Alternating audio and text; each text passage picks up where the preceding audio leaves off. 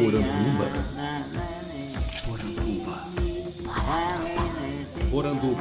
Poranduba. Poranduba. Poranduba. Poranduba. Poranduba. Bem-vindos à nossa Poranduba, o podcast sobre as histórias fantásticas do folclore brasileiro. Eu sou Andreoli Costa, o colecionador de sacis, e serei seu guia. E hoje eu estou aqui no Rio de Janeiro, no Parque Lage, cenário da série A Arma Escarlate, com a autora Renata Ventura. Renata, muito obrigado por Oh, estar aqui com a gente. Eu que agradeço o convite. da Renata é autora, no momento, de Arma Escarlate e de A Comissão Chapeleira e termina o terceiro volume da série O Dono do Tempo. A gente vai conversar hoje um pouco sobre a carreira dela como escritora, sobre as influências e, claro, sobre o folclore brasileiro que está muito presente na série. Não só o folclore, como a cultura brasileira. Eu queria, Renata, que a gente começasse com você se apresentando para o pessoal com as suas palavras, né? Fala um pouco de você, o que você acha que os ouvintes do programa precisam saber para conhecer Renata Ventura. Difícil. Bom, ó, eu, eu me formei em jornalismo Quando? só em 2006. Uhum. E aí logo comecei a escrever Arma Escarlate, né? Levei cinco anos para escrever o primeiro. É... é engraçado que eu me- formei em jornalismo porque eu queria ser escritora. Eu nunca quis ser jornalista, de verdade. Eu sou muito tímida para isso. Mas foi muito bom o curso de jornalismo. Porque o o curso de jornalismo tem muitas matérias ah, que, não- que independem do jornalismo. Né? Então eles têm introdução à economia, introdução à sociologia, ah, antropologia, cinema, teatro e tudo isso eu poderia usar nos meus livros. Por isso que eu escolhi jornalismo. Uhum. Você já tinha essa consciência de que a faculdade tinha essas coisas? Ou você Isso. só queria escrever? Porque assim, quando eu entrei, eu fiz jornalismo também. E eu entrei em jornalismo porque eu queria escrever Ah, e me falaram que em letras eu não ia escrever, eu ia ler. eu falei, opa, então eu preciso receber para escrever, eu vou fazer jornalismo. E era essa a minha grande preocupação aos 17 anos de idade. Você já tinha essa ideia de que ia descobrir mais sobre o mundo, assim, na faculdade? a minha ideia realmente não era treinar a escrita, era realmente aprender mais coisas sobre o mundo. Que legal. e para ter mais ideias para os livros. E deu certo, deu certo. Eu acabei aprendendo muito sobre escrever no sentido de que no jornalismo você precisa aprender a sintetizar o que você está dizendo, né? Sim. Então, para caber naquela página, você tem que falar tudo que você, você já ia falar, só que em menos palavras. E aí isso é importante na hora de revisar o livro, apesar de meus livros serem grandes, né? Sim, sim.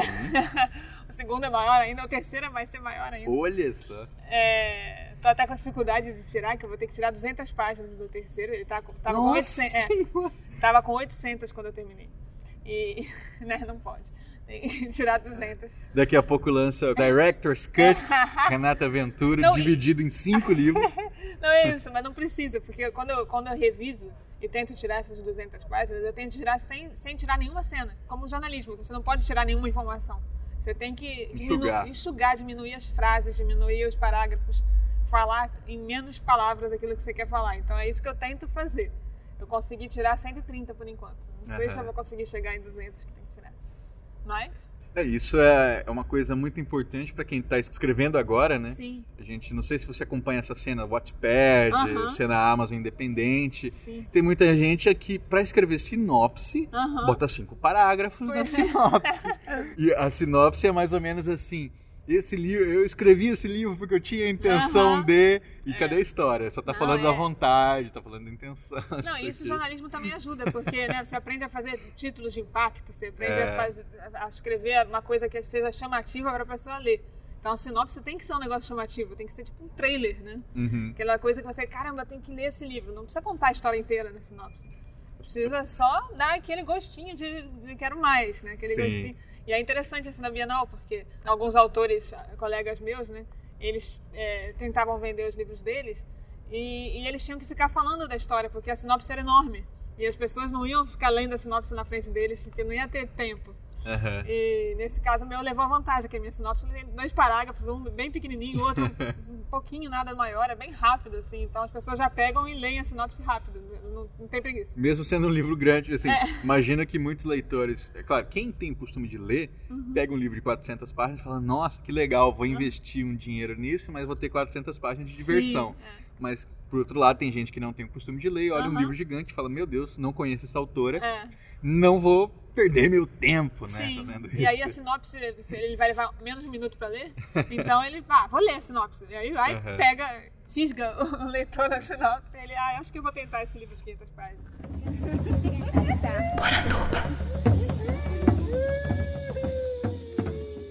Ó, você começa ali a- em 2006, termina a faculdade Sim. e tem a vontade de escrever a Arma Escarlate. Isso. E E eu eu- também fiz cinema nessa época. Em 2006 Ah, é? eu comecei, fiquei três anos em cinema documentário.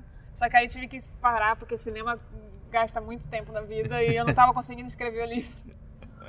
Sua vontade era escrever o livro. É. Mas foi seu primeiro original finalizado? Sim, sim. eu, eu tinha, eu já tinha escrito um livro chamado O Circo das Pulgas. Só que eu escrevi quando eu morava nos Estados Unidos. É, Ah, é? Escrevi em inglês. Você escreveu, você, você era adolescente. Sim, é isso. Você fez um, um tempo do, um tempo de Eu fiz. é, De intercâmbio, Não, sim? não, é que eu fui com, com minha família. Meu, meu pai é da Petrobras, aí ele foi em missão pra Houston, Texas. Olha só. E eu fiquei quatro anos lá, então fiz a high school lá e o primeiro ano de, de faculdade de jornalismo. Isso, aí pedi transferência pra cá e quando a gente O, o voltou. que? O ERJ? O, quer dizer, é, o FRJ? Não, não, na verdade só, só a PUC aceitava a transferência pegando todas as matérias. Então é, eu fiz a PUC mesmo aqui. E era bom, porque a PUC é um melhor, dos melhores cursos de jornalismo, né? Então Uhum, tem muito equipamento, né? Tem tudo. Aí foi bom. legal. E aí eu Olha escrevi, só, escrevi E a Renata, livro. olha só, a Renata, morando nos Estados Unidos, ela podia ter virado aquelas pessoas que falam assim, ai, os brasileiros fazem isso, Ah. os brasileiros. Como se não fosse, né? Não, Se descolando totalmente do país. Vi- vi- Vivi minhas, alguns aninhos lá fora e agora eu sou especial, eu sou né, deslocado no meu próprio país. e é engraçado, porque em 99, eu- me mudei pra lá em 99. A fui até 2004. Mas em 99, até 99, eu não gostava muito do Brasil, assim. Eu achava, eu gostava muito dos Estados Unidos, dos filmes, das coisas. E aí eu me mudei pra lá e comecei a gostar do Brasil. Eu comecei, caraca, mas isso no Brasil era mais legal. Ah, mas a escola, tipo a escola. É. A, a escola lá, eu gosto muito de algumas coisas. Tipo, você pode, você pode na high school, né, que é o ensino médio, você pode escolher matérias diferentes. Então eu fiz eh, Marcenaria, sei lá. é, é, ciências políticas, fiz ah, geologia, meteorologia, oceanografia, adorei essa, essa- Nossa. essa- é, uma, é uma matéria só com essas Que três. legal, Então hein? tem essas coisas, tipo, história europeia, você pode pegar também. Então isso eu gosto. Eu não- o que eu não gostava lá era que era tudo múltipla escolha, as provas. Então, assim, Não pensava direito. não é, os brasileiros lá quando chegavam lá eram os melhores alunos. Porque eles, eles já eles sabiam, eles estudavam para provas escritas, provas né, cursivas. E aí chegava lá e, pô, múltipla escolha facinho. Aham. Então o pessoal, nossa, o pessoal brasileiro é, é bom de, de escola, é? são os melhores alunos. Olha aí, hein? Porque a múltipla escolha não faz você querer estudar. Você pode, ah, você lá na, múltipla- na múltipla escolha é tipo bom Sim. senso, né? É. bom senso. Você vai lá e vê a resposta é essa tem mais a ver e, e- e bota. Aham. Então eu comecei a ver coisas lá que eu achava mais legais aqui. E aí quando eu E voltei não, pra cá, não tinha aquela questão também de, tipo assim, gente gravou já com o Christopher Casten Smith, né? Ah. Ele falou assim, bah, Christopher texano, né? Ah. Estudou lá nos Estados Unidos e falou assim, ah, a escola era horrível, as pessoas Aham. me batiam, e, assim, aquele bullying clássico do nerd, não sei o que, e eu odiava aquilo. Não, é, na high school eu não sei como é que. é, acho que deve ser mais middle school isso. Ou na high school tinha muito. É interessante porque você vê os filmes americanos, né? Aqueles tem, cheerleaders, né? Cheerleaders É. de torcida que namoram com os, com os, com os jogadores de futebol americano. É exatamente isso. Tem isso, então isso você viu mesmo. Isso. Igualzinho. Agora, tipo, bullying assim, não, não teve Eu não. É, não, não. Talvez agora no Trump tenha. Ah, é, pois é. Ainda mais é estrangeiro, né? Não sei É. como é que vai ser. Mas eu dei sorte, acho, né? Em Houston é legal porque pare- parece que a Texas é um negócio muito americanão, né? Tipo, mas Houston era uma cidade bem cosmopolita. Tinha, acho que 50% dos alunos eram, eram de outros países. Então, bem legal.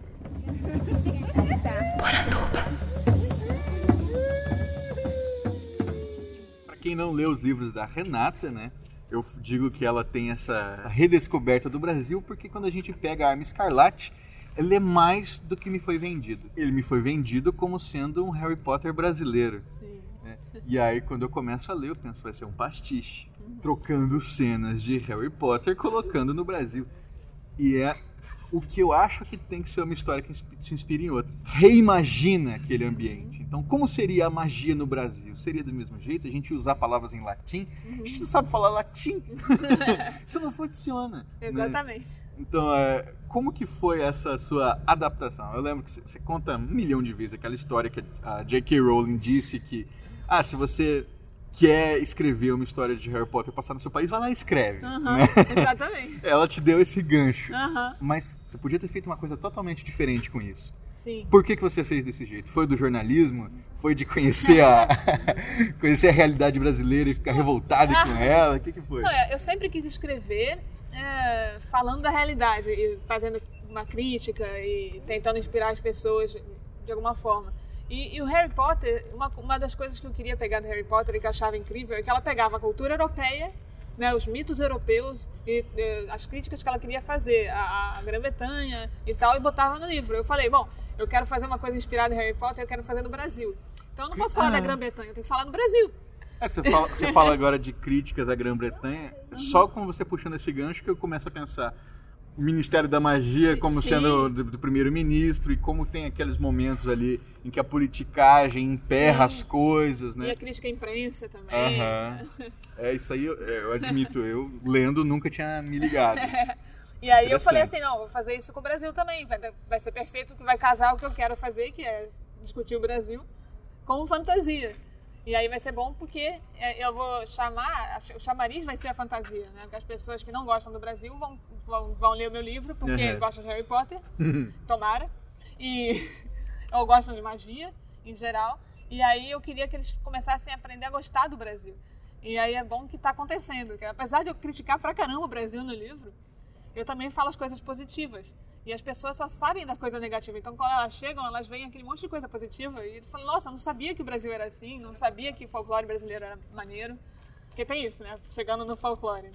Eu mesma, quando eu comecei a escrever, eu não gostava do folclore brasileiro, eu, eu admito. Você começou a escrever. É, quando eu, come- Olha aí. quando eu comecei Não era criança, era escrevendo é, já. quando eu comecei a pensar no livro, eu falei, ah, vou É. ter que botar folclore brasileiro, porque ela botou o folclore europeu. Aham. E aí eu, e eu falei, ah, mas folclore brasileiro, não é aquele negócio assim, o sacizinho camarada do sítio do cavalo amarelo. É, Quer dizer, a gente tem aquela imagem infantilizada, né, do folclore, porque a gente Uhum. aprendeu na- na- no jardim de infância, ah, aí depois a gente viu o sítio, que é ótimo, mas, mas ele dá uma, uma ideia mais infantilizada do, do folclore. E, e se sustenta com uma narrativa hegemônica, né? Sim. Assim, folclore é sítio. É, né? isso, E exatamente. E o problema é esse, não é, o problema não é o sítio, o sítio é maravilhoso. O problema é que não teve mais além disso. Nu- Nunca ninguém fez um filme bem feito, né? Hollywood não, não, não pegou. Se Hollywood tivesse pego o folclore brasileiro, tava todo mundo amando o folclore brasileiro. Porque Como acontece, você viu, né? A notícia desse ano Ah, é de que a produtora que fez o discurso do rei comprou um pitch ah. sobre o Saci. Ai, que legal! É. E aí, tipo, estourou de notícia em tudo que é sitezinho, assim, falando. Vai virar filme, vai virar filme. É, assim, gente, comprou um pitch, pode não sair nunca, pode sair ano que vem. Né? Tentei falar, ó, Net Atkins se negou a dar entrevista pra mim, viu? Vou dizer. Ele falou que era too early for the press. Mas eu tentei. Ah, que legal. Não, pois é, eu sempre falo na- nas palestras que se eu tivesse. A primeira vez que eu vi um dragão foi no filme Ternura, o Dragão Cor-de-Rosa. What?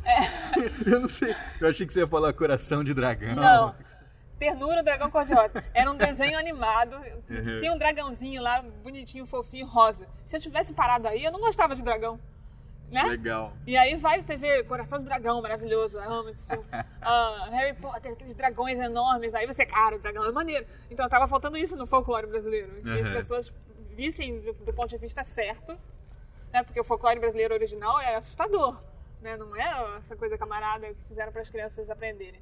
Ah, Meio que tem, tem aquele esquema de tornar todos protetores da natureza genéricos, né? Então, uma vez eu andava numa oficina e eu perguntei assim, Fulana, me diz o que que você sabe sobre a mula sem cabeça. Aham. Ela fala assim, ah, a mula vive na floresta e protege a mata. Pô, se tem alguém que não protege a mata, acho que é a mula. Não, é, tem isso. E a mula, pô, eu, eu imaginava sempre. Eu tinha a ideia da mula, era aquele desenhinho fofinho.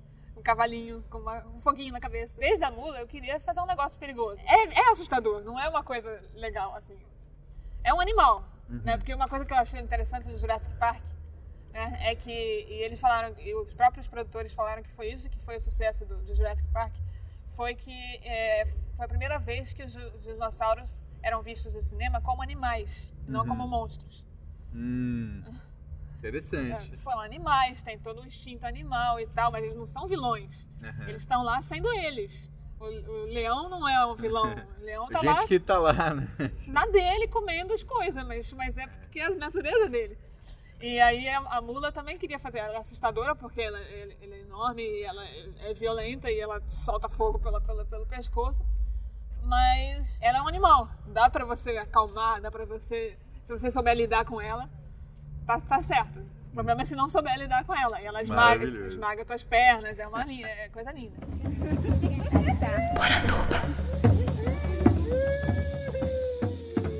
Eu queria que para os ouvintes se entrarem na história, você desse a sinopse do primeiro livro, para começar, A Arma Escarlate. Então, a Arma Escarlate conta a história do Hugo, que é um menino de 13 anos, morador da favela Santa Marta, aqui no Rio de Janeiro, que durante um tiroteio em 97 descobre que é bruxo. E aí ele tem que sair correndo porque ele está sendo ameaçado pelos chefes do tráfico. Então ele foge com o objetivo de aprender magia o suficiente para voltar e acabar com o bandido que está ameaçando a família dele. E assim, desde que eu resolvi fazer um livro inspirado em Harry Potter, eu pensei, não, eu queria que ele fosse de uma comunidade, de uma favela, fosse um negócio mais, mais E ele é negro. perigoso. É. Ele é negro. Ele é mestiço, né? Que a mãe é negra e o pai é branco e a gente não conhece o pai. Uhum. Nem ele. que é uma coisa típica, né, das comunidades. É, é mãe solteira, pai sumido. E tem esse, tem esse mistério aí de que se, se o pai dele é alguém interessante ou, ou não. O Hugo, como personagem, né? Ele é muito diferente de um Harry Potter. Assim, O Harry tem aquele negócio, né? Ninguém gosta dele. É. Bem da verdade, todo mundo gosta mais dos. E coitado, ele não faz nada pra ninguém gostar dele, né? O Hugo já, já faz algumas coisas. Você quis construir essas distâncias, assim? Tipo assim, ah, ele é mais malandro que Harry. Sim, fazer, Harry. fazer um oposto. né? Ele meio que mente, engana e faz alguns, algumas ações questionáveis. Não, é porque assim. se ele não fosse assim, ele não teria sobrevivido até os 13 anos, que é quando ele descobre que é bruxo. Ótimo. E no, no, no Brasil, são, é com 13 anos que você entra pra escola de magia. Porque eu achei que com 11 anos o brasileiro é muito imaturo pra começar a usar Com magia. 13 anos ele já tá ali de fuzil, Com sendo tre- o aviãozinho do tráfico. É, com tre- E eu queria que, o Hugo fizesse coisas no- nos livros que com 11 anos não ia dar. Aham. Ninguém ia acreditar que ele estava fazendo isso com 11, ia ficar meio mais pesado. É, e com 13 já, já, já é uma idade interessante que ele, que ele pode fazer as, as malandragens dele. E, e eu queria também, desde o começo eu também pensei isso, eu queria um protagonista anti-herói. Um protagonista que se fosse para Hogwarts seria de, da Sonserina. né? Porque eu ficava imaginando como é que seria Harry Potter do ponto de vista do Draco, do ponto de vista do Snape. Metido, É. né? Protegidinho, não sei o que você acha. Mas o Hugo, ele, tadinho, ele quer ser uma pessoa boa, ele admira pessoas boas, mas ele também admira algumas pessoas do tráfico. Então, ele, admi- e ele é muito atraído pelo poder. E isso faz dele uma pessoa ambiciosa. Por isso que eu falo Sonserina, né? Ele tem uma ambição, assim. Tanto que ele é engraçado. Ele é, é de uma comunidade, ele antes de ser bruxo, ele estudava história, escola pública e ele não gostava de ir para escola, mas ele não gostava de ir para escola porque não tinha professor. Por- Eu porque, porque os alunos estavam é, mais atrasados que ele, porque ele, ambicioso que é, ele estudava sozinho. Ele queria ser o melhor aluno. E ele, quando ele entra para a escola de magia no, no, no Rio de Janeiro, ele vira o melhor aluno. Porque eu não, consigo, eu não conseguia entender em Harry Potter como é que as pessoas é, estudavam com má vontade. Você está estudando magia? Como estudar de má vontade isso, gente? Sabe? Todo mundo tinha que ser uma Hermione, né? A Hermione é que tava certa lá, a única que gostava de estudar aquilo, gente. Como é que pode? E aí eu, não, o Hugo, pô, o Hugo entra numa escola de magia, ele quer ser o melhor bruxo que existe. Até porque é uma autodefesa dele, né? Ele usa a varinha dele como uma arma, não como uma ferramenta. Como fuzil, né? É. Tem um momento que você usa a metáfora da, da varinha com fuzil. É. É muito louco.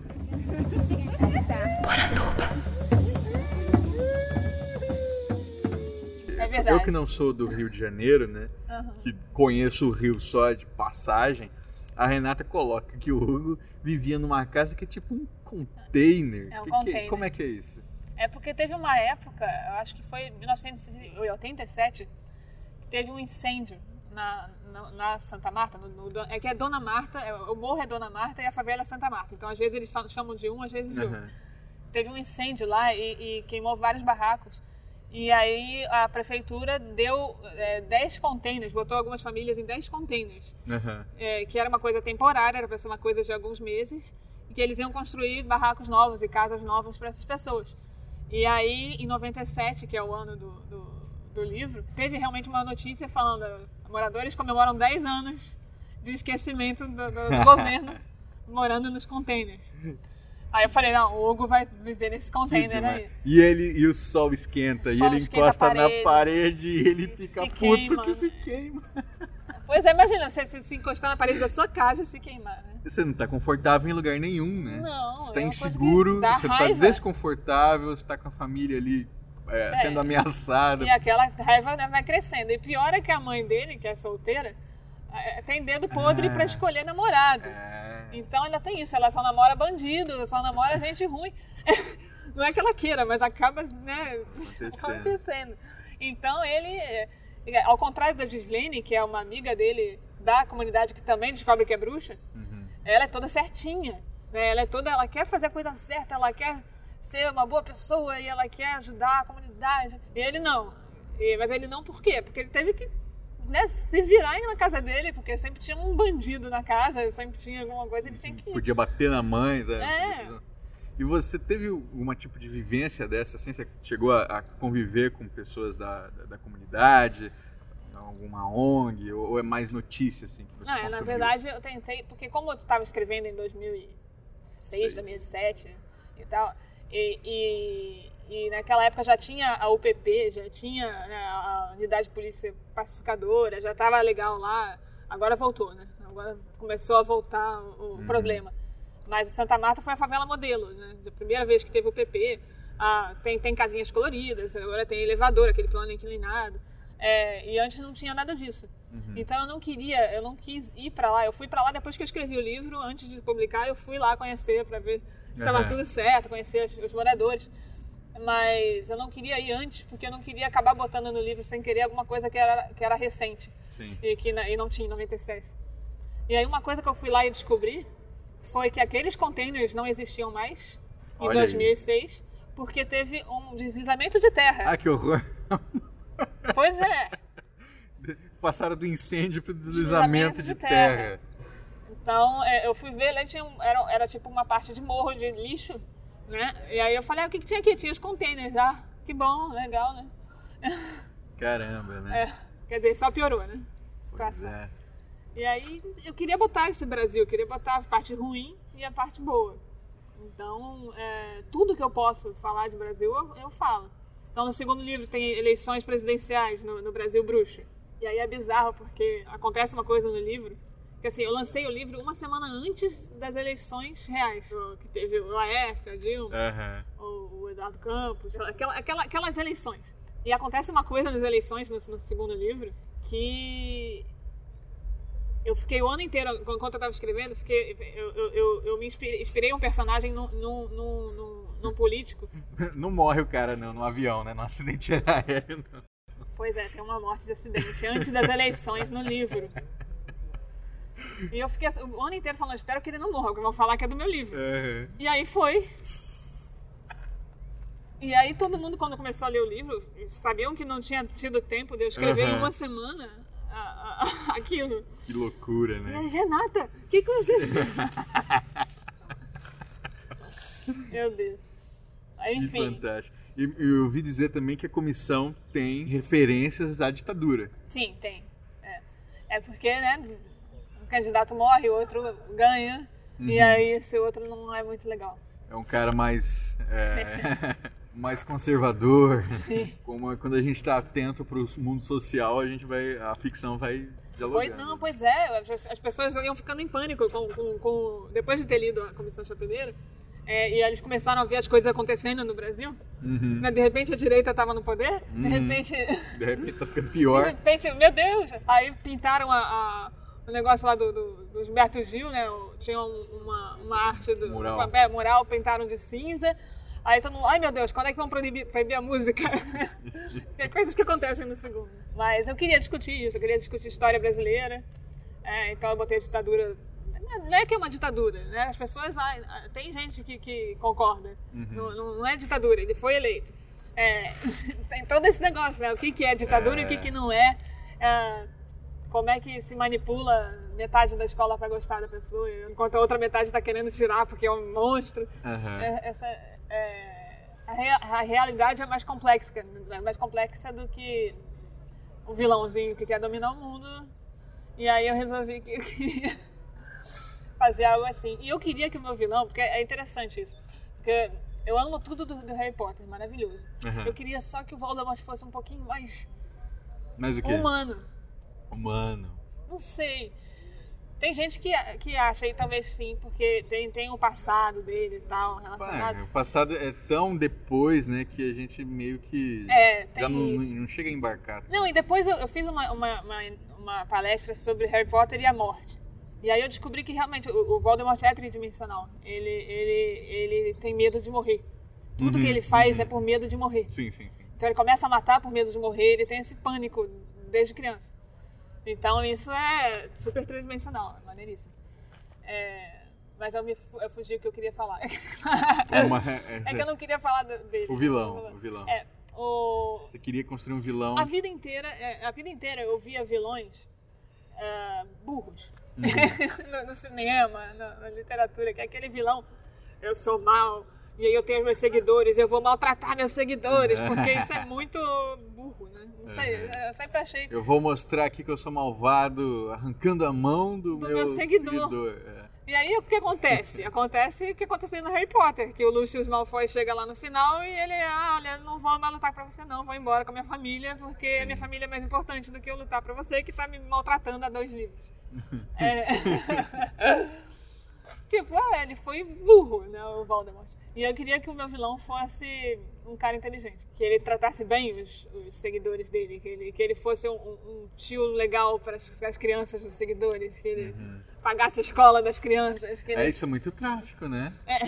Tipo assim, é, ah, é, vem aqui com a gente, eu pago a sua luz, eu pago a Sim. sua TV a cabo, eu te dou gás de cozinha Sim. e os outros não dão nada. É. Mas É a política, né? É político, ele sabe como lidar com, com as pessoas. É, só que ao mesmo tempo eu queria que ele fosse um cara humano, de verdade. Aham. Então eu queria que ele fizesse isso de caso pensado, mas que ele realmente gostasse das crianças, dos seguidores. Olha aí. É interessante, é muito diferente, né? Então às vezes ele é, ele é racional, quer dizer, ele é racional, mas às vezes ele deixa o coração falar mais alto. E aí às vezes ele se ferra por isso. É... Eu sou apaixonada pelo meu vilão. Eu- comecei, antes, quando eu comecei a pla- planejar o meu vilão, eu, eu queria, eu pensei que um cara que queria poder, que queria controle, que Uhum. queria... e aí depois ele foi, eu- fui percebendo que não era isso. né? Eu fui descobrindo o passado dele, fui descobrindo o que, que ele pensava, o que, que ele queria de verdade.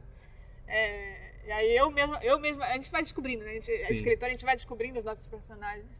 E aí o leitor vai descobrindo junto. né? Começa ele, ele achando que ele é um vilão normal, aí depois vai, peraí, tem alguma coisa aí. E aí você fica na dúvida. E aí acho que o político faz muito isso. né? Você fica na dúvida se ele tá falando a verdade, se ele não tá, se Aham. ele- será que é ele mesmo que tá fazendo coisa ruim? Ah, ou são só os seguidores dele? Porque ele é tão legal. que coisa, né? e aí eu, eu falei para meus leitores, né, que se ele fosse, se o vilão fosse pra, pra Hogwarts, Uhum. ele seria da Lufa Lufa. Da Lufa Lufa. Lufa Lufa. Aí todo mundo, assim, Lufa Lufa só tem gente fofa, é boazinha. Ah, não, mas se você for ver a descrição da Lufa Lufa, tá dizendo assim, que quase nunca teve Bruxo das Trevas lá. Esse quase quer dizer que já teve. Que legal. Então, ah, vo- já que você falou da, da comunidade dos seus fãs, né? Sim, É, impressiona muito como eles são fiéis. sim. Então, assim, você começa a escrever em 2011 e agora você abre a comunidade lá da Arma Escarlate. Todo mundo assim, nossa, eu quero a Arma Escarlate virando série. Eu quero indicar Arma Escarlate. Vamos fazer um trabalho aqui de divulgação da Renata, Ai, mandar o e-mail da Renata. Como é que começou esse engajamento? Foi você participando de comunidade de rede social, falando Sim. direto com eles, evento? Que- como é que foi isso? Não, eu tô sempre no Facebook falando com eles, a- o grupo, de, o fã-clube, né? de- a- a- o fã-clube é a Armada Escarlate Brasil. Né? É, tô sempre lá falando, Uhum. gente, me ajuda também. Isso no começo, né? Tipo, me ajuda a divulgar, porque não sei o que. Eles, sim, aí começou. E eles começaram a fazer por conta própria, começaram a se animar com, com a divulgação. Fazer uns fanarts maravilhosos. Jânio Garcia. Maravilhoso. Que nossa. coisa incrível. Ah, as fanarts Vai ser a são- capa do podcast, viu, Jânio? Opa! Tô te avisando. É, ele já fez umas ilustrações pra mim do terceiro. Ah, é? É, que ele, é- ele também é leitor, ele também quer, ele falou que queria fazer bastante ilustração. Eu, ah, que legal, é. Você quer fazer um no terceiro? Quero! Aí foi maravilhoso, nossa, no- nossa, incrível isso. E aí eu fiz essa eu ainda não divulguei. Uhum. Eu divulguei só uma mão, assim. É, é o Ipupiara. E Pupiara. É. Nossa. Só que é um Ipupiara gigante. É, eu brinco um pouco, né, com folclore. Assim, de vez em quando eu dou umas mudadas, mas. Ah, não posso contar. não posso contar. Ai, que droga, não posso. No, no- no terceiro livro eu não posso contar como é que é a escola. Ah. Porque são cinco, vão ser cinco livros, né? Cinco livros. É, um em cada região do Olha Brasil. só. Cada um com a cultura daquela região e tal. Aham. Então, o primeiro é no Sudeste, né? Tem a escola da- a carioca de bruxaria, que acei- aceita bruxos do, do, do Sudeste inteiro. Então, tem personagens mineiros, personagens paulistas, Sim. capixabas. Né? A gente tá no Parque Laje porque aqui é a entrada Pra escola, pra escola. Né? Pra Corcovado, né? É Nossa Senhora do Corcovado, né? Notre Dame do Corcovado, que é o nome da, da escola do, do Sudeste. E aí, no segundo livro, a gente conhece a escola do, do- de Salvador, que, que é a Cidade Média. A Cidade Média é um apelido da escola, na verdade é o Instituto Paraguaçu. É um apelido porque é entre a Cidade Alta e a Cidade Baixa, então é a Cidade Média. No terceiro, que é o Boiúna, o nome do- da, da escola. É também é uma lenda, né? Da folclore. É, é a do norte, mas eu não posso dizer onde é, não posso dizer como é, não posso dizer nada. É, Você já tem as outras planejadas, já, então? já tenho. A, a do sul é a Tordesilhas. É a, mais, a, a do sul é a mais organizada, né? A que tem, tem tudo a ver com o sul, né? Aquelas escolas de qualidade, só que é uma qualidade meio ditatorial ali, tá? um negócio mais opressor, assim. Já a escola de Salvador é mais light, assim, mais legal, mais solta. O pessoal é muito estudioso, mas eles também sabem quando, quando é hora de, de, de- de divertir, de descansar e tal. A do, a do Sudeste é uma bagunça, né? Aham. Escola publicana lá. A do que- Sudeste é muito legal, porque assim, muita gente, eu já vi, é, muita gente fala assim, ai, Harry Potter brasileiro, aquele Aham. mesmo, mesma coisa que eu fui pensando, né? Que bobagem, vai ser, o que, que é essa Hogwarts do Corcovado, né? E aí quando você vai ver, ela é meio que uma favela, né? Assim, é uma escola de magia e bruxaria, só que montada com é, cacos de vários períodos ali, É, sim, reformas é, e puxadinhos. Pois é, eles vão aumentando a escola, vai, e não importa se, se antes era de tijolo, agora vai ser de, De pedra, madeira, de né? madeira, vai como, como for na época lá, o, que, o dinheiro que eles tiverem lá, eles fazem o material que puder. E o meu centro-oeste, como é que é? Então, essa eu ainda não, não falo muito, porque eu ainda tenho que planejar melhor. Mas eu tô pensando em fazer eh, aqueles alunos que não querem ser que nem os pais, sabe? Uhum. Então eles são, são legais, eles, eles, eles têm- eles são filhos de políticos, são filhos de... né? Fazendeiro.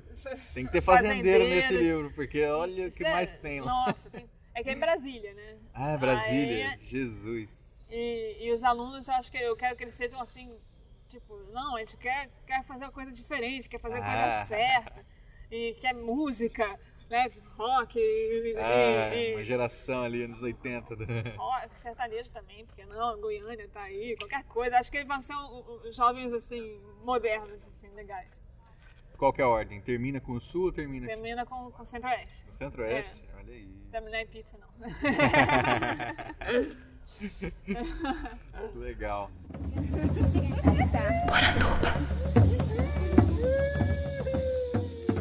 Então, vamos passar mais para a parte do folclore. Sim. Hugo Scarlatti, que é o nome que ele escolhe para ele mesmo. Sim. que o nome dele é E dá Alafim e o Biadu. É. Ele detesta esse nome, obviamente. Eu acho super legal o nome, mas ele detesta, até porque imagina, você tem o nome Idá. Aham, A- zoeira As total, piadas é. que, ele deve ter na, na escola.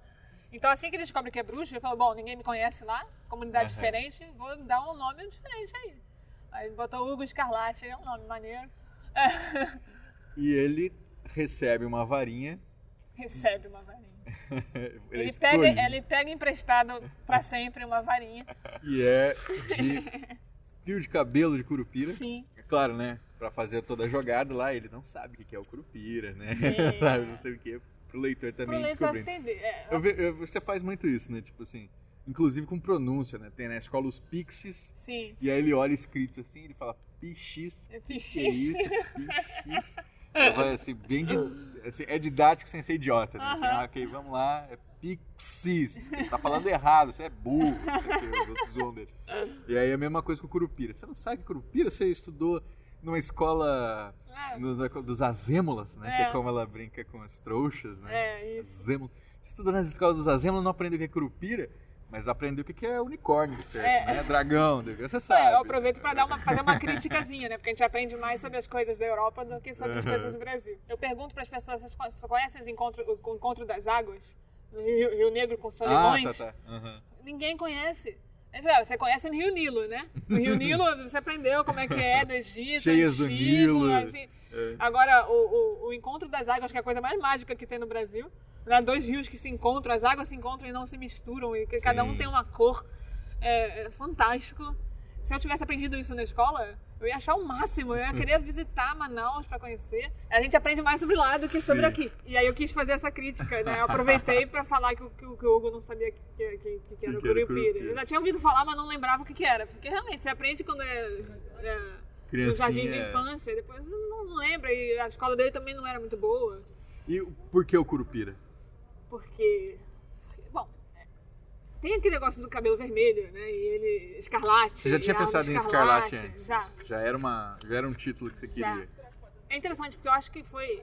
Eu sempre gostei dessa palavra e eu acho que é porque eu gostava de Robin Hood. E aí tem o Will Scarlet, Hum. que é. uh, num dos filmes que eu vi, pelo menos, ele é o irmão do, do Robin Hood, né? Descobre que ele é o irmão. Lembrava. E aí eu gostava desse nome. E aí foi engraçado, porque teve, um eu tava no cinema esperando o filme começar, é, no, no, no lobby, né?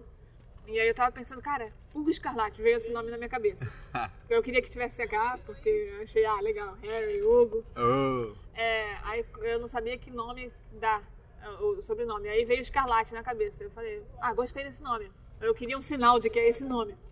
E aí eu olhei pro lado, tinha um cartaz da Scarlett, Scarlett Johansson.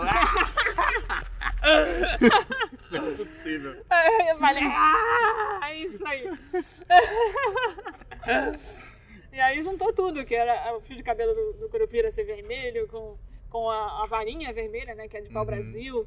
Aí, pô, Brasil vermelho. Brasa, Xangô. Brasil. Xangô, que é o, o, o orixá do Uhum. Hugo, vermelho. É, isso é uma outra coisa interessante. Vocês ouviram o, podcast sobre, sobre orixá não ser folclore, né? Então vocês Aham. sabem que orixá não é folclore. Mas isso é muito interessante porque a gente tem num personagem que tá falando de magia, tem toda uma referência com outro com uma outra cultura, e aí você pega e bota o com um orixá, Sim. com guia, né? É. Xangô. Ele, na verdade, ele, ele, como brasileiro, ele é meio sincrético.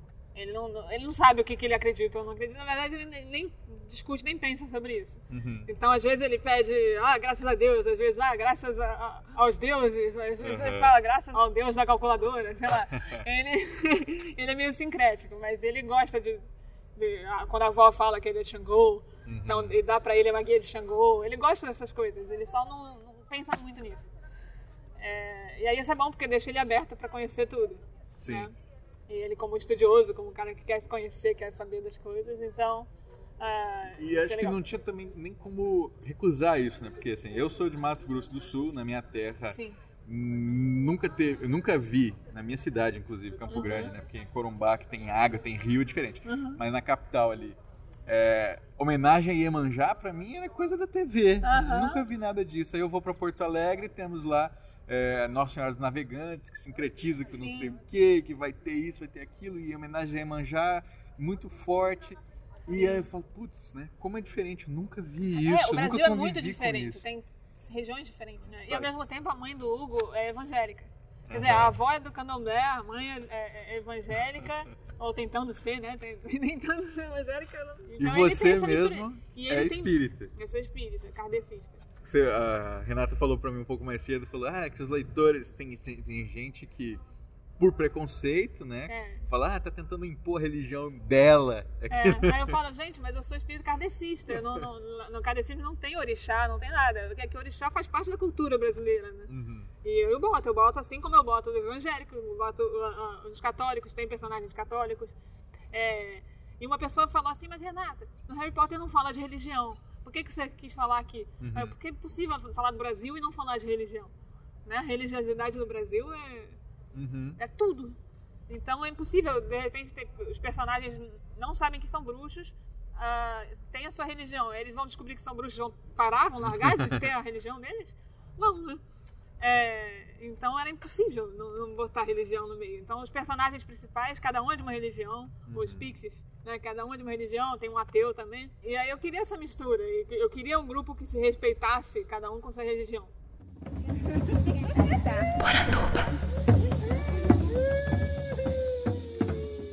Acabamos escapando um pouco do folclore para falar dessa parte muito, muito importante da religião. Mas voltando. Então, Curupira não aparece nos dois primeiros livros, Não, né? é. Mas, Só é assim, mencionado só é bastante. mencionado. Pessoal, é, você. Porque na verdade o fio do cabelo do Curupira da, da, da varinha foi roubado do Curupira. Uhum. Então tem todo esse negócio também. Tem... Você põe só um negócio que eu. eu segunda edição, você podia tirar essa palavra, hein? Ah. Curupira é o demônio da mata. Ah! Ah, eu odeio esse negócio de demônio pra, pra folclore. É, é engraçado porque na verdade Uhum. é- realmente tem esse preconceito por causa do, do termo demônio. Mas eu tava estudando outra, um ano atrás que demônio vem de daemon, né? Uhum, Que, é, uhum. que é espírito. Então é o espírito da mata.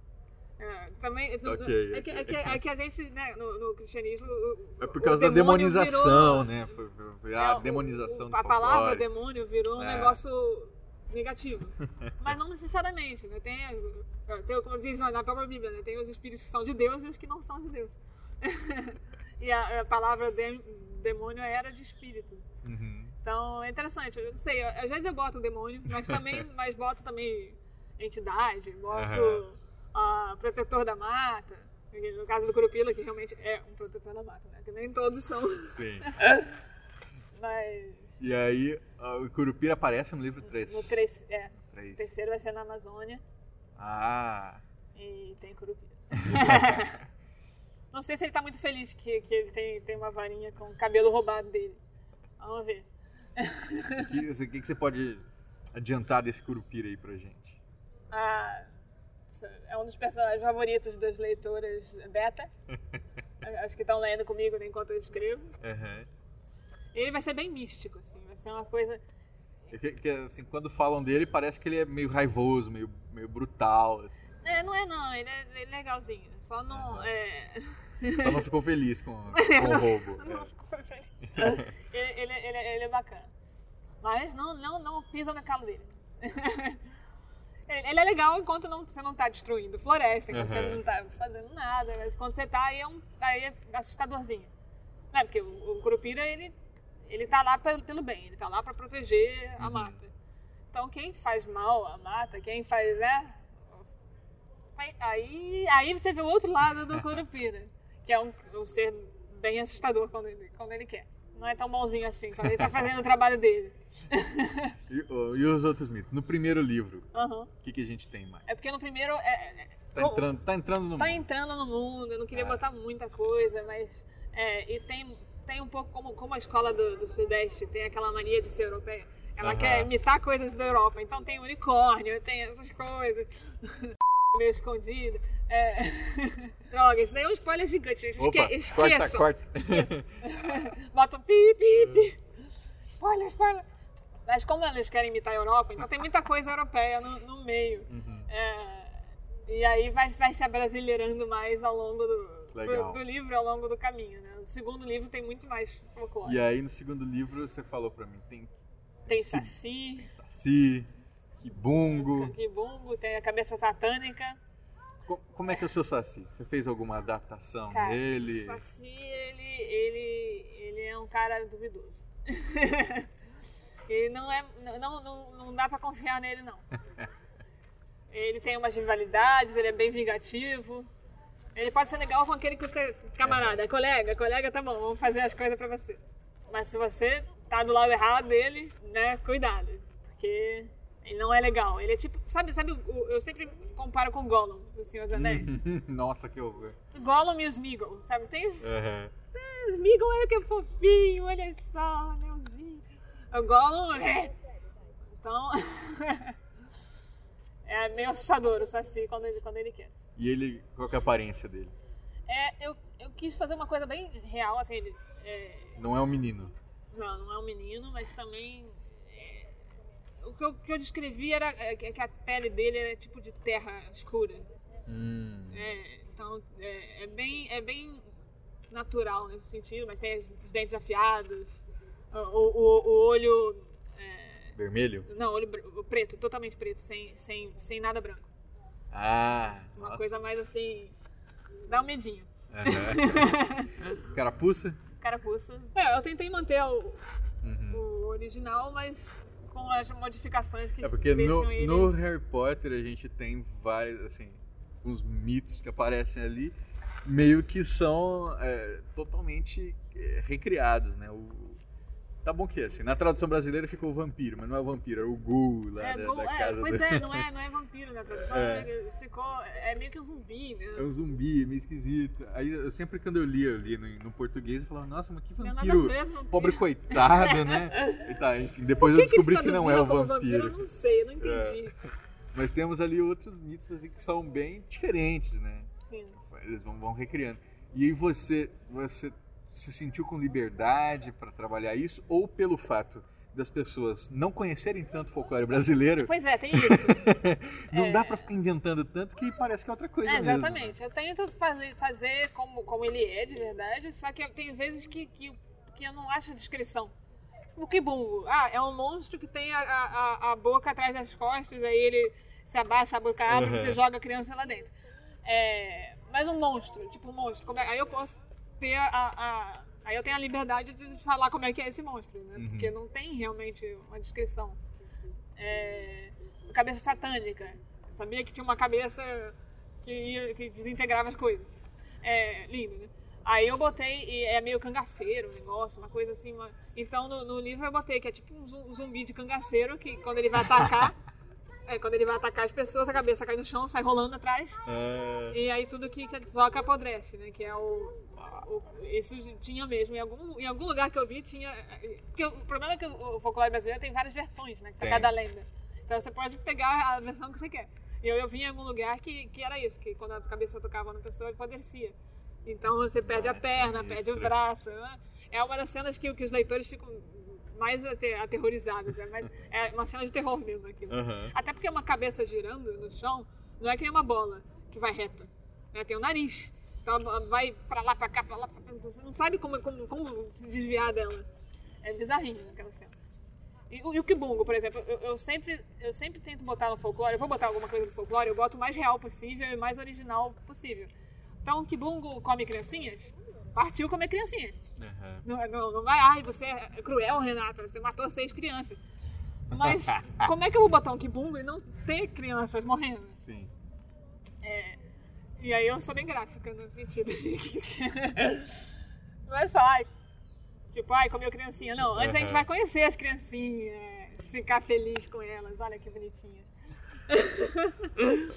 e aí depois, tadinha, morreu. É, é, eu, eu via muito essa, essa tática, né, essas estratégias, estratagema de escritor do André Bianco, né? É. Que ele botava assim, abre, ele abriu o capítulo, ai, o fulano é casado com ciclana, não É, sei o que, não sei o que, cuida do filhinho. Ups, aí ele vai, morreu. opa, o vampiro pegou, matou. Isso repetiu tanto em Bento que você falava, "Ih, isso aqui vai morrer. É. Começou falando da família, vai morrer, já era. Pois é. É, Eu acho que não tem graça se você não conhece o personagem e ele morre, não é nada, é só um número.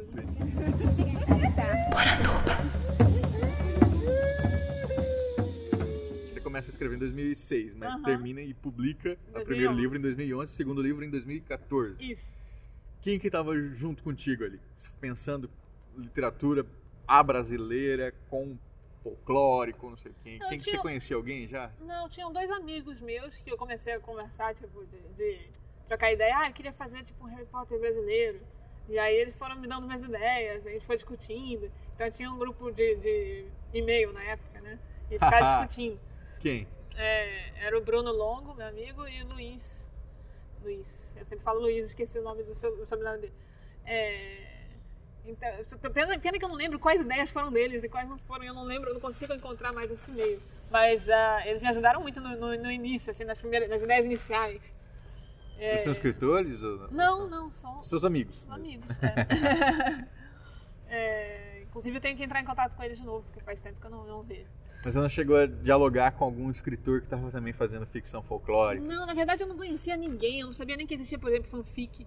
Eu conheci essas coisas todas depois. Ainda bem que eu não conhecia fanfic, porque senão eu teria escrito uma fanfic. Uhum. É... é, conheci, essa, conheci o mundo literário depois. Não conhecia, eu conhecia só as maiores editoras, não conhecia. Então não sabia de nada. Fui descobrindo ao longo do caminho. Você tinha vontade de escrever, terminou o original e opa, agora preciso é, fazer isso aí. Eu acho que é porque eu, morei no, no, nos Estados Unidos quatro anos, então acabei que eu não peguei essa parte de. Uhum. Eu tive que começar a aprender na hora lá. Na...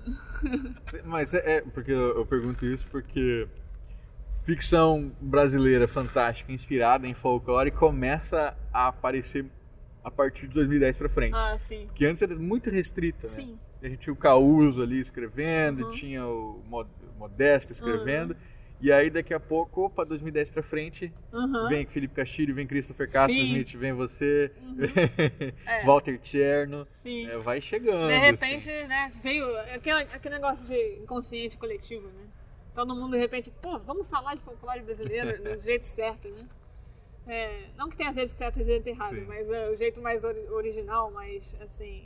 Original no sentido de, de antigo, né? E hoje, quando você tem mais gente falando, você tem, ó, você sente alguma necessidade de fazer diferente, assim?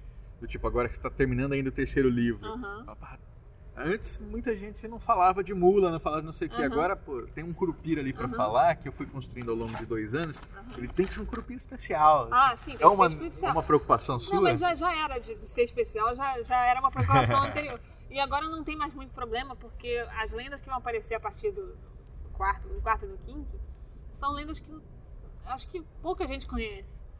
Eu, eu fui pesquisar, é é difícil encontrar muitas lendas. Por favor, me ajude, inclusive. No sul, me ajuda, porque No tem sul, é, sul tem pouca bastante. Coisa, pou- pouca coisa que, que eu conheço, assim. Tem o Negrinho do Pastoreio, tem aquele negócio de... Tem muita coisa de ouro, né? Uhum. De, de ouro escondido, de montanha, não sei o quê. Mas eu queria conhecer mais coisas. Vai ter o Zaori, que eu já ouvi falar. É, mas comparado com a Amazônia... A Amazônia eu tive o problema de, de, de ter que escolher. Uhum. Que é muita coisa. E e não só muita coisa assim de, de lendas conhecidas. Mas se você fazer, fizer que nem eu fiz, que é tentar ver a mitologia de- das etnias, de cada etnia, Hum, é, é, é, é- é- é infindável. É, Não não tem. não- pode escrever um milhão de livros ali pra falar disso. Então vai entrar povos indígenas com força. Vai, nossa. É. A Escola do Norte é maravilhosa. Assim, é uma mistura total e cultura. Só cultura, assim, cultura na cabeça. Aham. Toma mais cultura. Pá! Como, são, são 200 línguas lá. Né? E, e eu posso dizer uma coisa, será que eu posso dizer? Assim, ah, que é bom você aprender em Engatu, pra você entender alguma coisa lá na, na, na Escola do Norte. Porque é, que é tipo um, um esperanto indígena, né? É uma, é uma língua que todo mundo pode aprender para se comunicar lá, mas são 200 línguas, então... E cada um com sua cultura e é isso aí, aprende. Boa, legal, bem interessante. E cada um com a sua mitologia. Então o pajé de lá tem que conhecer todas as mitologias, né? E tratar todas com- com- como se fossem reais, né? Porque tem aquilo. é, o mundo mágico tem que ser real. E é engraçado, porque, por exemplo, eu não ia botar a Matinta Pereira, porque eu não conhecia direito, eu conhecia da música, do, do- do- Do, do boi. Não, não, não, da música do. aquela do. Ah, do, do Águas de Pedra Março. de. Águas de Março. É, só conhecia dali, eu não sabia que.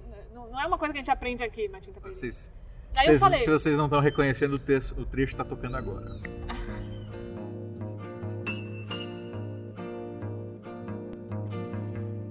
pau, é pedra, é o fim do caminho.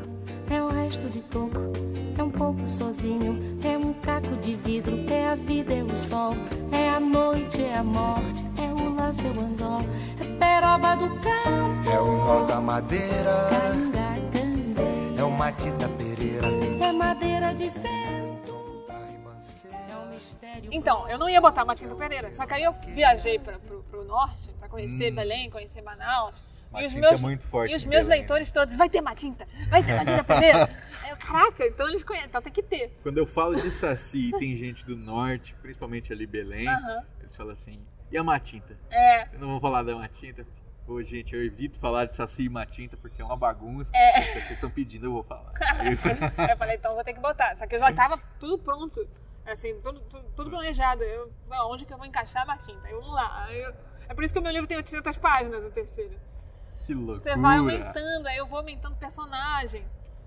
Aí tu- é- era pra ser um livro menor, assim, não, ia ser a Arma Escarlate, o, o- o terceiro ia ser o segundo em tamanho, o- porque a comissão chamadeira é muito grande.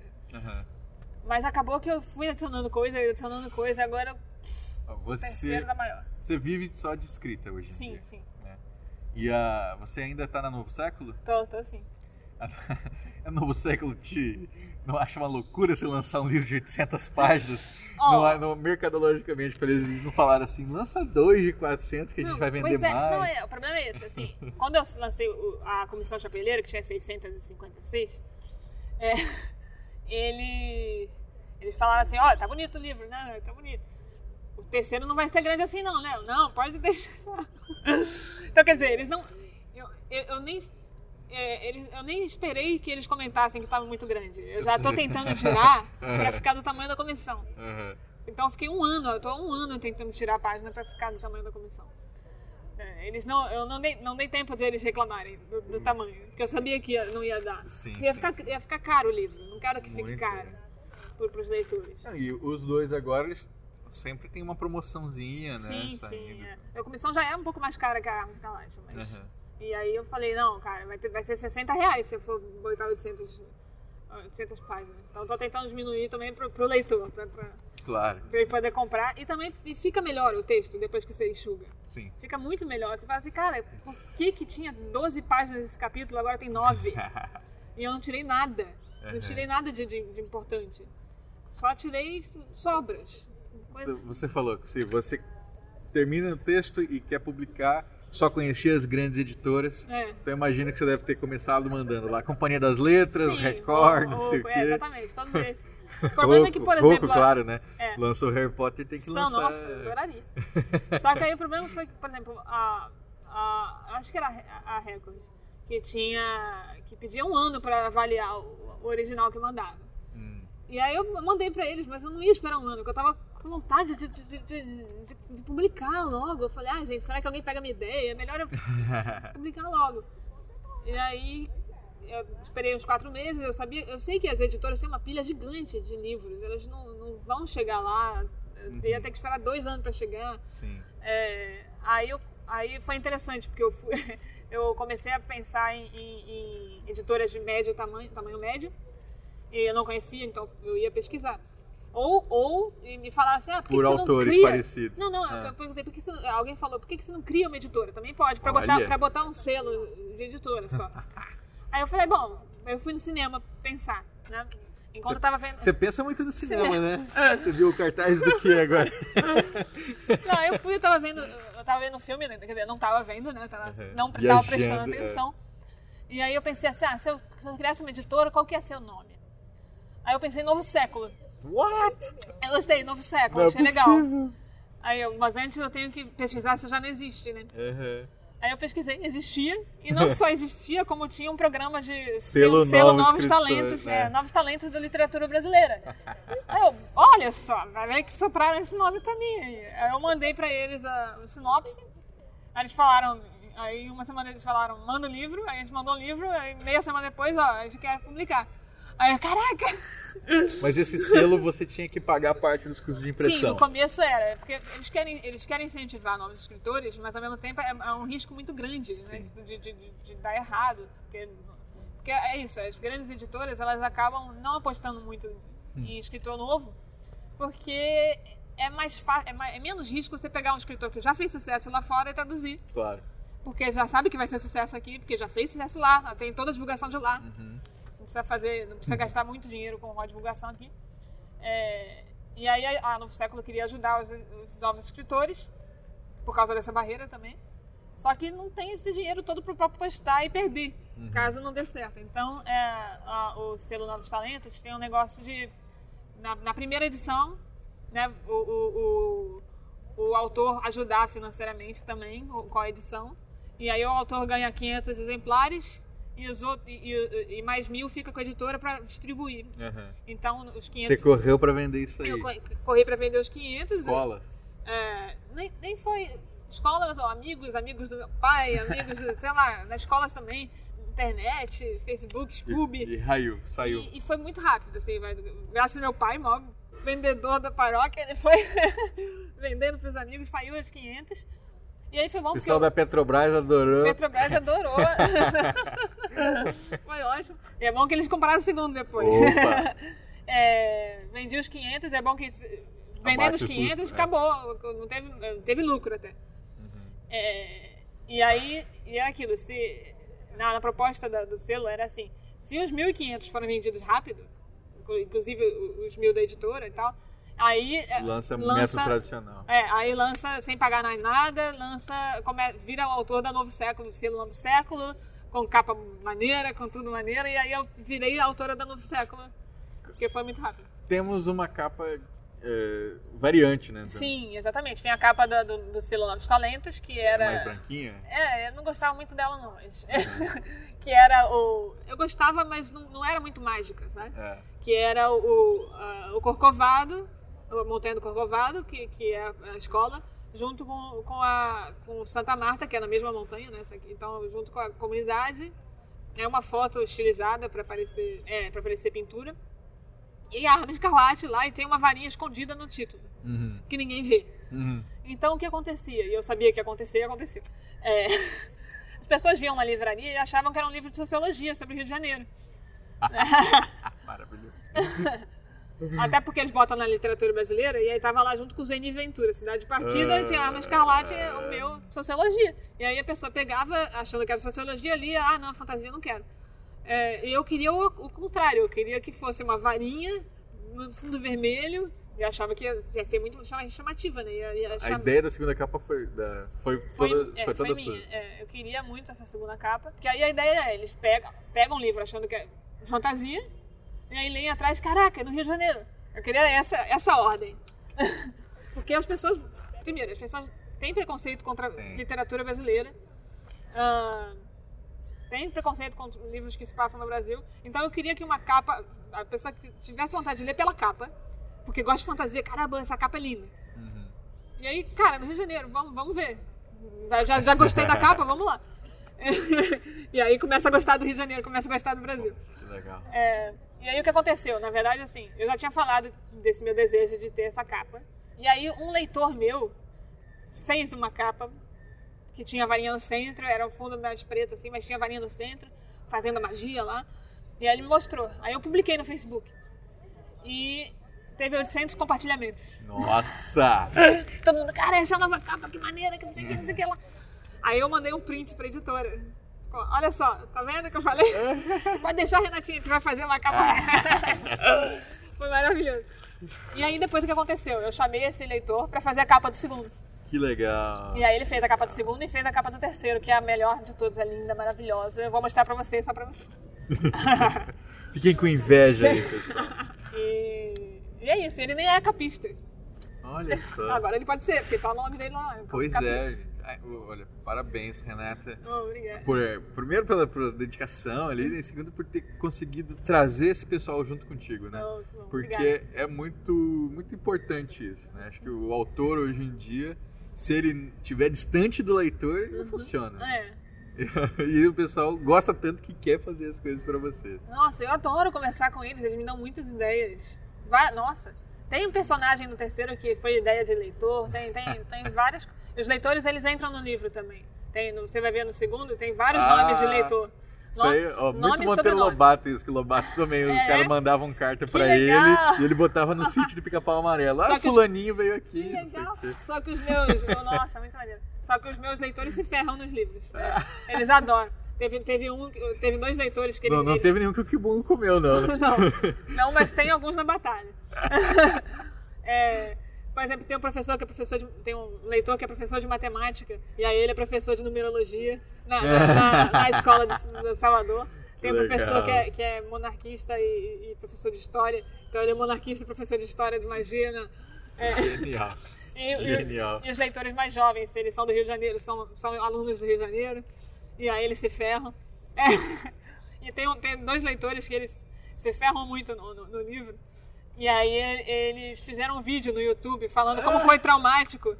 Lê seu próprio. Não, não, não, não. Como É. foi traumático eles serem capturados pela.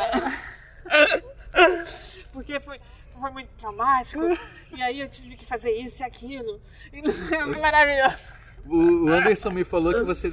É você que, que criou perfis de Facebook Ah, para os seus sim. personagens? Sim, então eles estão lá. Eles, interagem também eles com os conversam, leitores. conversam com os leitores, dão dicas, dão, dão conselhos. Às Uhum. vezes tem um personagem que, já que o, o Hugo não é muito mocinho, né? Não é, ele é, é um protagonista, mas ele é meio anti-herói. Tem um mocinho na história, que é um pouco mais velho, mas é aluno também, que é o Capi. Capi. Eu falava Capi. É, Capi. Capi, o pessoal adora ele, Nossa, né? eu, Meu eu Deus. também adoro ele. É, mas ele é super bonzinho, legal, né? Apanha, que, apanha calado. Apanha, nossa, apanha, coitado. É, é bonzinho, né? Tem... Apanhar. Mas é. Pois é, ele é o mocinho da história, ele é o mocinho da, da série, mais ou menos. É, o Hugo, ele faz a- a- os problemas acontecerem. Uhum. É. Mas, então, as pessoas procuram, os leitores procuram o Capi no, no Facebook pra, pra, pra conselhos e tal. Ai, Tão que brigando- legal, Brigaram com nossa. família, procuram. Pra, pra De verdade? Faz, faz, às vezes. E aí você responde pra ele. É, ele que responde, o Capi. Aham. Mas é, é legal isso, ele pode ele tenta ajudar também. Às vezes eles perguntam pro Vini, aí eu falei, aí o Vini fala assim, cara, tem certeza que não quer perguntar isso pro Capi? eu só vou fazer piada, cara. Genial, genial. Renata, muito obrigado Ah, pelo agradeço. nosso papo. Adorei. Queria que você desse um recado, pedisse pro pessoal te seguir, te acompanhar nas redes sociais, Ah, é dar só- seu endereço. É só procurar a Renata Ven- Ventura no, no Facebook. Ah, pode ser Renata Ventura 3 em números romanos, III, que é melhor, porque assim eu consigo adicionar. Tem mais de um perfil, Eu tenho, é eu- isso, eu né? tenho quatro. é. Só que como o, o- o perfil 3 o pessoal foi saindo, porque vai, vai saindo do Facebook, Vai diminuindo. vai diminuindo. Então ainda tem vaga no, no, no 3. três. Então me adiciona lá, Renata Ventura. Ah, tem a página do livro no, no Facebook também, a Escarlate. Vai ter o site, mas ainda não está pronto. É, mas é só falar lá comigo. Qualquer coisa também, se quiserem um livro autografado, eu mando pelo correio, compra comigo e tal. Só falar lá no, no, mensagem.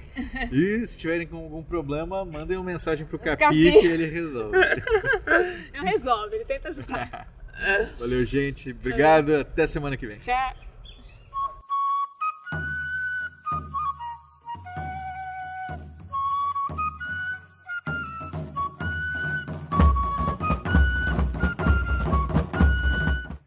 Gostou do programa?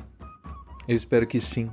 Se gostou mesmo, faça como os nossos apoiadores no padrim.com.br barra saci e no picpay.me barra colecionador de sacis. A partir de R$ reais você recebe o seu agradecimento dito aqui no programa e mais do que isso, ajuda a manter a nossa poranduba viva. Por isso eu começo agradecendo o nosso novo apoiador da semana. Muito obrigado, Felipe Rafael. Valeu, cara.